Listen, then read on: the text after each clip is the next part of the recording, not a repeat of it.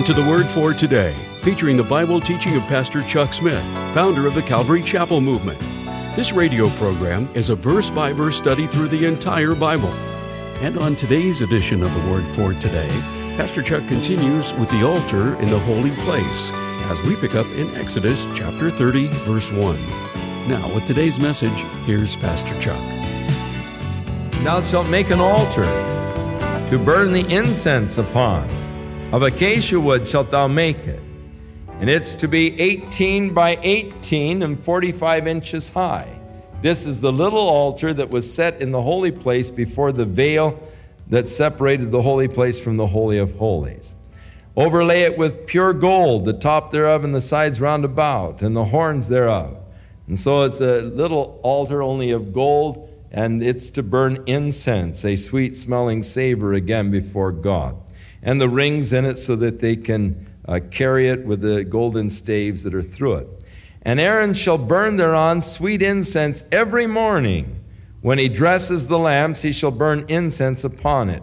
And when Aaron lights the lamps in the evening, he shall burn incense upon it, a perpetual incense before the Lord throughout your generations. So, along with uh, the putting of the oil in the lampstands to keep them burning morning and evening. There was also the putting of the incense on this little altar. So, in this Holy of Holies, there was always the sweet smell of incense burning and the lamps that were burning. It was just unto the Lord there perpetually. And ye shall offer no strange incense thereon nor burnt sacrifice or meat offerings, neither shall you pour drink offerings thereon. It was just a little incense altar and nothing else on it.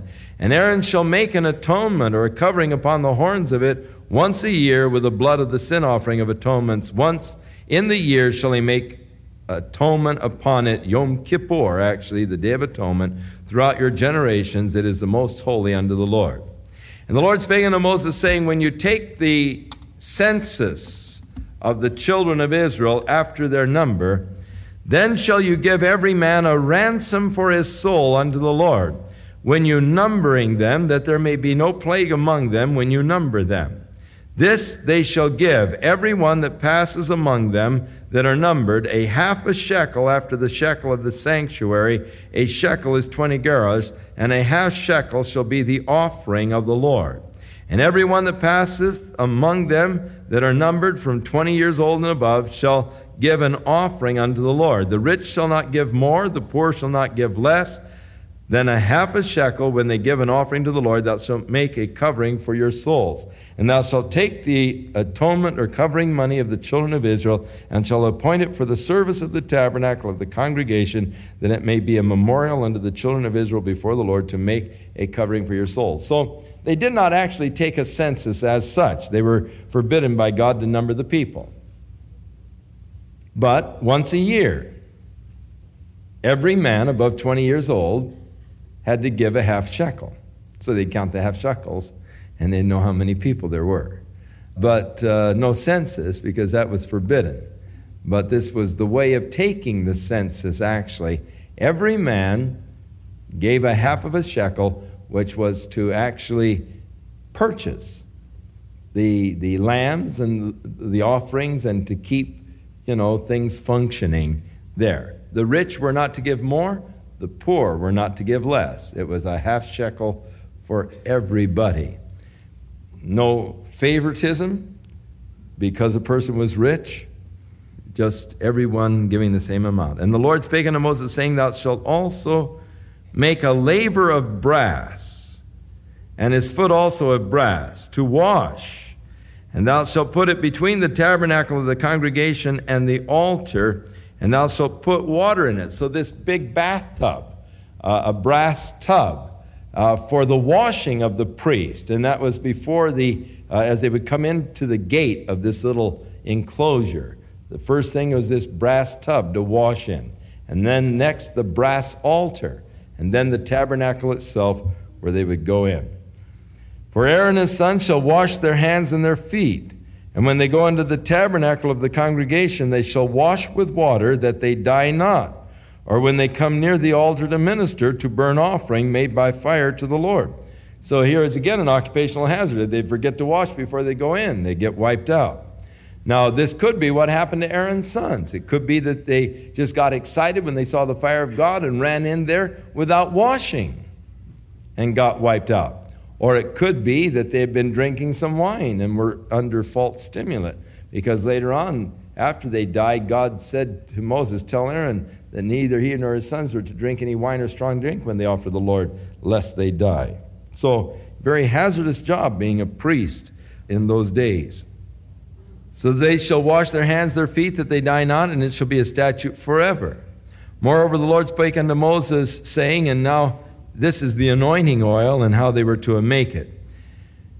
Thou shalt also take these principal spices myrrh, 500 shekels, sweet cinnamon, 250 shekels, and sweet calamus, 250 shekels, of cassia, 500 shekels after the shekel of the sanctuary, and of oil and hin. A hin is about six quarts. And the shekel is about 65 cents worth. So 65 cents worth of myrrh, or 65 times 500. 65 cents times 500. Thou shalt make it an oil of holy ointment, an ointment compounded after the art of the apothecary, the druggist. It shall be a holy anointing oil. And thou shalt anoint the tabernacle of the congregation with it, and the ark of testimony, and the table, and all the vessels, the candlesticks, and all the vessels, the altar of incense, the altar of burnt offering, and the vessels, and the laver with his foot. And thou shalt sanctify them, that they may be most holy, and whatsoever touches them shall be holy. And thou shalt anoint Aaron and his sons, and consecrate them that they may minister unto me in the priest office. And thou shalt speak to the children of Israel, saying, This shall be a holy anointing oil unto me throughout all your generations. Among man's flesh shall it not be poured. Neither shall you make any other like it after the composition of it. It is holy, and it shall be holy unto you. Whosoever will compound anything like it, or whosoever puts any of it upon a stranger, shall even be cut off from his people. Now, as I was first reading through the Bible and I was reading of this oil and all, I thought, oh, that would be interesting to go ahead and, and put together these spices and, and make some of this oil. Until I got down to the verse 32, and then I decided not to do it. And the Lord said unto Moses, Take unto these sweet spices. I'm not going to even try their names. And make a perfume after the art of the apothecary, tempered together pure and holy. And thou shalt beat some of it very small, and put it in before the testimony of the tabernacle and the congregation where I will meet with thee, and it shall be unto you most holy. As for the perfume which thou shalt make, ye shall not make it to yourselves according to the composition thereof. It shall be unto thee holy for the Lord. So, a separate oil, a separate perfume, only to be used for God. Whosoever shall make anything like unto the smell of it shall be cut off from his people.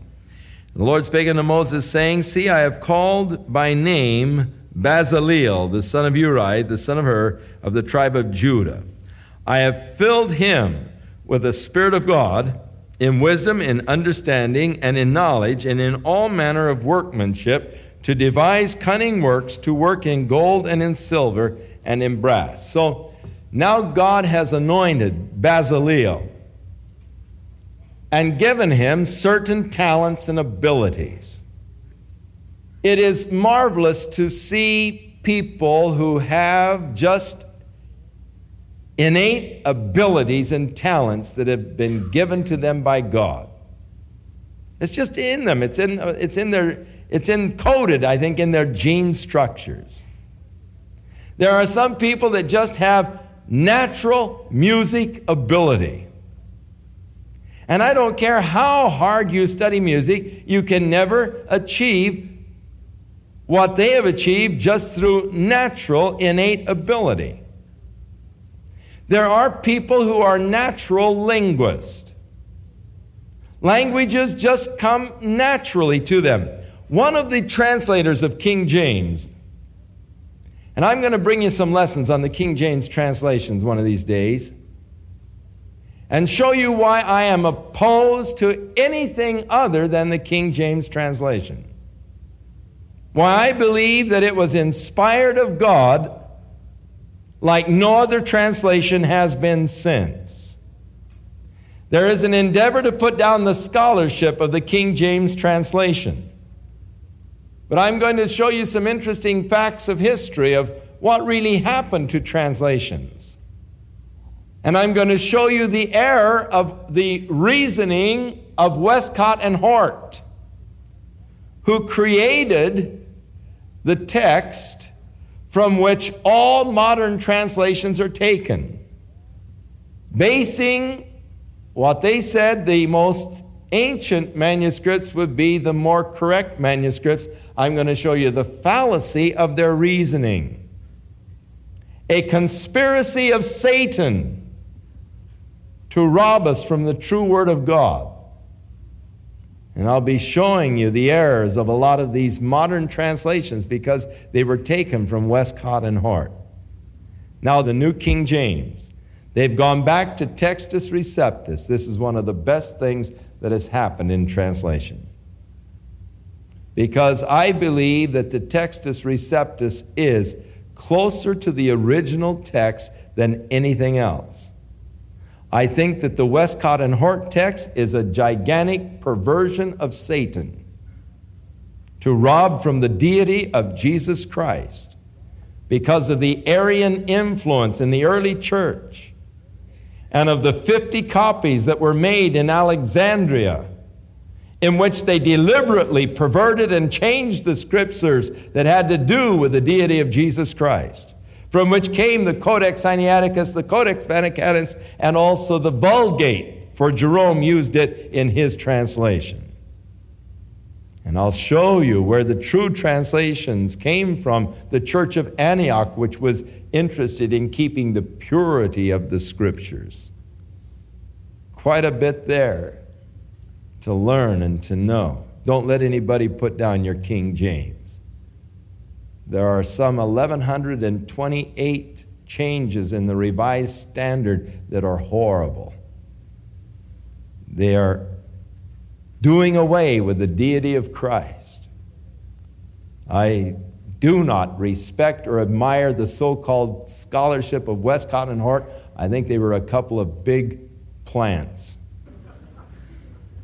They put down the scholarship of King James, and this is where I was started. One of the translators of King James could read and write Hebrew when he was five years old. A natural linguist could converse in 45 different languages. Now, some people are just born with that ability. Some people are born with mathematic ability. Some people are born with electronic abilities. Some people are born with artistic abilities. There are certain innate abilities that men have. Now, these innate abilities actually come as a gift from God. What you do with them is up to you, but it's tragic when a person takes an ability given to him by God and prostitutes it for his own profit or gain.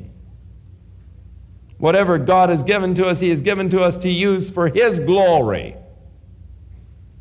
Languages were the hardest thing in the world for me. I struggled with languages. It didn't come easy at all. And yet, some people just have no problem with language, and the study of foreign languages just comes so easy for them. It's just an inward gift. It's just something that is there.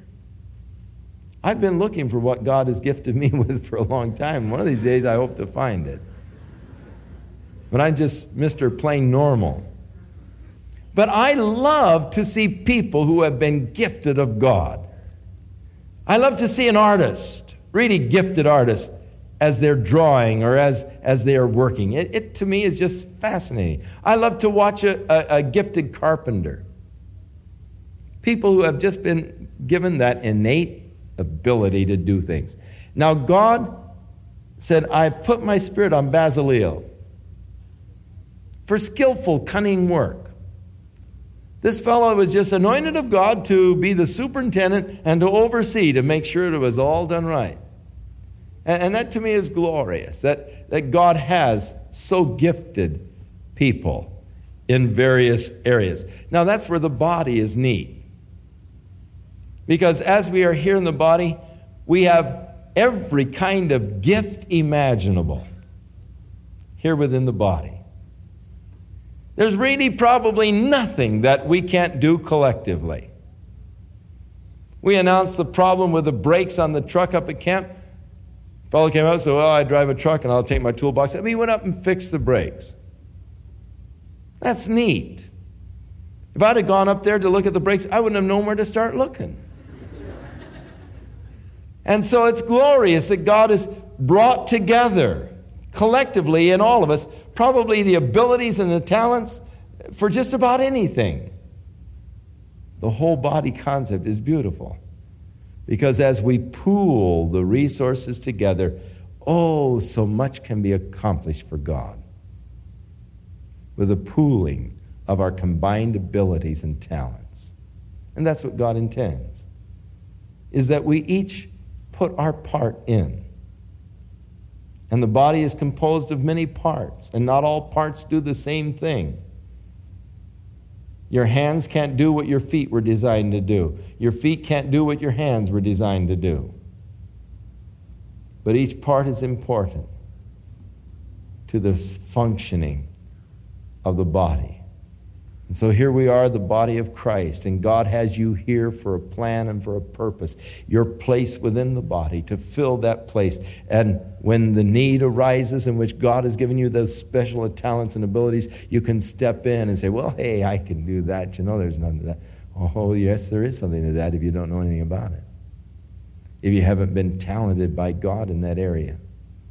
So the collective pooling of the resources our talents as we anoint, give them to God and let them be anointed of their spirit because always, always your talent will find its greatest release when anointed of God's spirit and doing the work of God. And anything less will always be a little unsatisfactory. You won't have a total sense of fulfillment until you've consecrated to God, let Him anoint it, and let Him use it. And then, oh, the glory that comes from consecrating my talent to God and letting Him use it for His glory. It's really great. So, Bezaleel, a man anointed to devise the cunning works, to work in gold, silver, brass. He's just a natural at it. In cutting of stones, carving the timber, and in work in all kinds of workmanship. A guy just skilled with his hands. And I given with him Aholiab, from the tribe of Dan. And in the hearts of all that are wise hearted, I have put wisdom, that they may make all that I have commanded thee the tabernacle of the congregation, the ark of the testimony, the mercy seat, the furniture of the tabernacle, the table, and all of these things. God just gave these fellows this abilities and wisdom. And the Lord spake unto Moses, saying, Speak thou also unto the children of Israel, saying, Verily, my Sabbaths shall ye keep. For it is a sign between me and you throughout your generations, that you may know that I am the Lord that doth sanctify you. Ye shall keep the Sabbath, therefore. It is holy unto you. Every one that defiles it shall surely be put to death. For whosoever doth, doeth any work therein, that soul shall be cut off from among his people. Six days may work be done, but in the seventh is the Sabbath of rest, holy to the Lord. Whosoever doeth any work on the Sabbath day, he shall surely be put to death. Capital punishment. Wherefore the children of Israel shall keep the Sabbath to observe the Sabbath throughout their generations for a perpetual covenant. It is a sign between me and the children of Israel forever. For in six days the Lord made the heaven and the earth, and the seventh day he rested and was refreshed.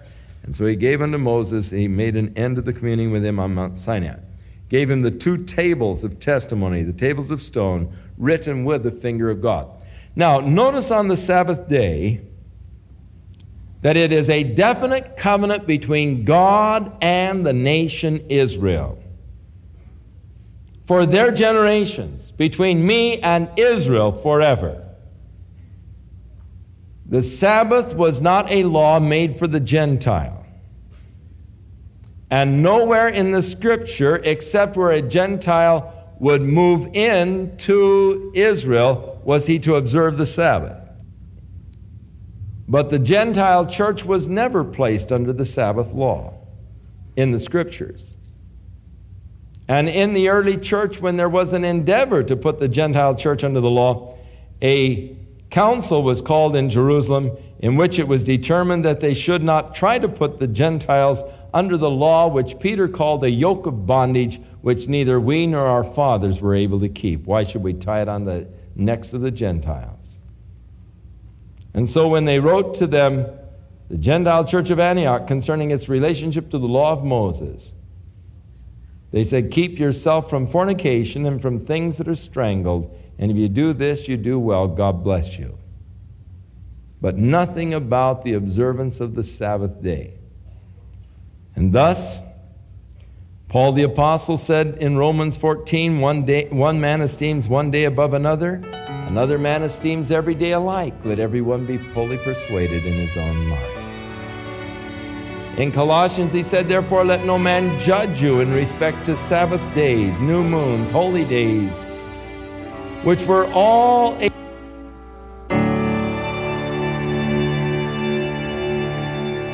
We'll return with more of our verse by verse Bible study in the book of Exodus on our next broadcast as Pastor Chuck continues to teach through the Bible, and we do hope you'll make plans to join us. But right now, if you'd like to order a copy of today's message, simply order Exodus 30 through 31 when visiting thewordfortoday.org.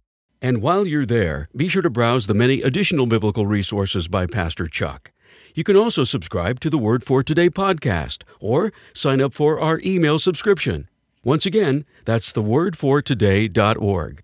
For those of you wishing to call, our toll free number is 1 800 272 WORD, and our office hours are Monday through Friday, 8 a.m. to 5 p.m. Pacific Time. Again, that's 1 800 272 9673. If you prefer to write, our mailing address is The Word for Today, P.O. Box 8000, Costa Mesa, California 92628. And now, on behalf of the Word for Today, we'd like to thank all of you who share in supporting this ministry with your prayers and financial support. And be sure to join us again next time as Pastor Chuck continues his verse by verse study through the Bible. That's right here on the next edition of The Word for Today. And now, once again, here's Pastor Chuck. May the Lord be with you. May the Lord watch over you this week. May the Lord bless you. May He fill you with His love, with His Spirit, with His grace. That you might manifest the Spirit, the nature of Jesus Christ in your relationship with others. That you might walk even as He walked. In Jesus' name.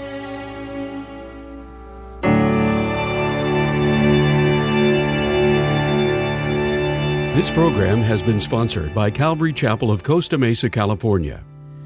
Lord, I believe in you. I'll always believe in you.